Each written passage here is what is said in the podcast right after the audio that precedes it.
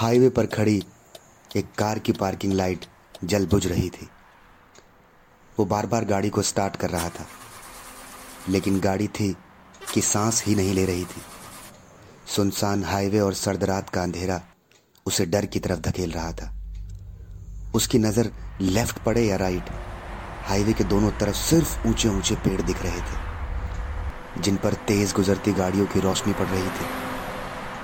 उसने ज़ोर ज़ोर से हाथ हिलाकर मदद मांगने की कोशिश भी की। लेकिन मानो, चलती गाड़ियाँ उसे देखकर अनदेखा कर रही हूँ। सारे प्रयास करने के बाद, उसने गाड़ी में जाकर फिर से कार स्टार्ट करने की कोशिश की। लेकिन हालात वहीं के वहीं थे। अब कबीर का हौसला रात के अंधेरे के सामने हारता दिख रहा था। वो हाईवे लूट और मर्डर की घटनाओं के लिए बदनाम था।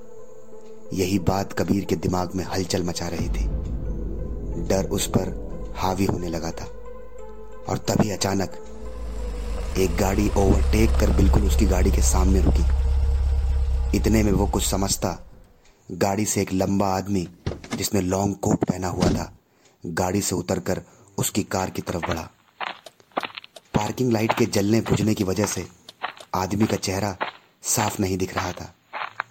कबीर ने डर के मारे अपनी गाड़ी के शीशे चढ़ा लिए। तभी लंबा आदमी कार की विंडो से झांकता है और अब उसका चेहरा साफ़ दिख रहा था। उसने इशारा कर गाड़ी की विंडो का शीशा नीचे करने को कहा। कबीर बहुत डर गया था। 21 साल की उम्र में यह उसकी ज़िंदगी का सबसे भयानक वक्त चल रहा था। वो अपना फ़ोन स्विच ऑन करने की कोशिश कर रहा था, लेकिन बैटरी दम तोड़ चुकी थी। अब वो घबरा कर कभी मोबाइल की तरफ़ देखता तो कभी गाड़ी की विंडो से उस आदमी को, जिसके गुंगराले बाल और बड़ी बड़ी आँखें। ऐसा लगता था कि वो आदमी बहुत दिन से सोया नहीं है।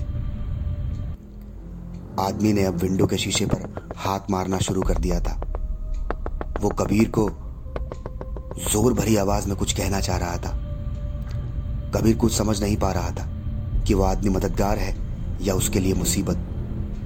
लेकिन गाड़ी के कांच बंद होने की वजह से दूसरी तरफ़ की आवाज़ कबीर ठीक से सुन नहीं पा रहा था। आवाज़ कानों तक आ तो रही थी, लेकिन अल्फाज साफ़ नहीं थे। वो जितना सुन पा रहा था, उसमें वो शख्स उसे गाड़ी से बाहर आने को कह रहा था।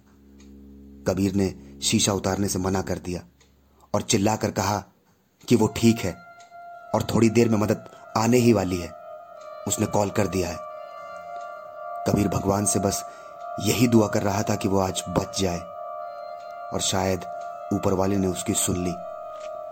काफ़ी देर तक गाड़ी के इर्द गिर्द घूमने के बाद वो आदमी अपनी गाड़ी स्टार्ट कर वहाँ से चला गया।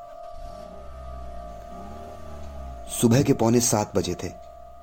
इंस्पेक्टर संदीप ठाकुर सुस्ताने के लिए अपनी कुर्सी पर खुद को एडजस्ट कर ही रहे थे कि कांस्टेबल ने आकर संदीप की नींद उड़ा दी। उसने बताया कि हाईवे पर एक जवान लड़के की लाश मिली है। और लाश के पास से ना तो कोई मोबाइल और ना ही पर्स बरामद हुआ है। लेकिन एक कार मिली है, जो बंद पड़ी है। संदीप अपनी कुर्सी से चौंक कर खड़ा हो गया और कुछ देर खामोश रहने के बाद उसने कहा कि, काश वो अगर मेरी बात मान लेता तो मैं उसकी मदद कर सकता था।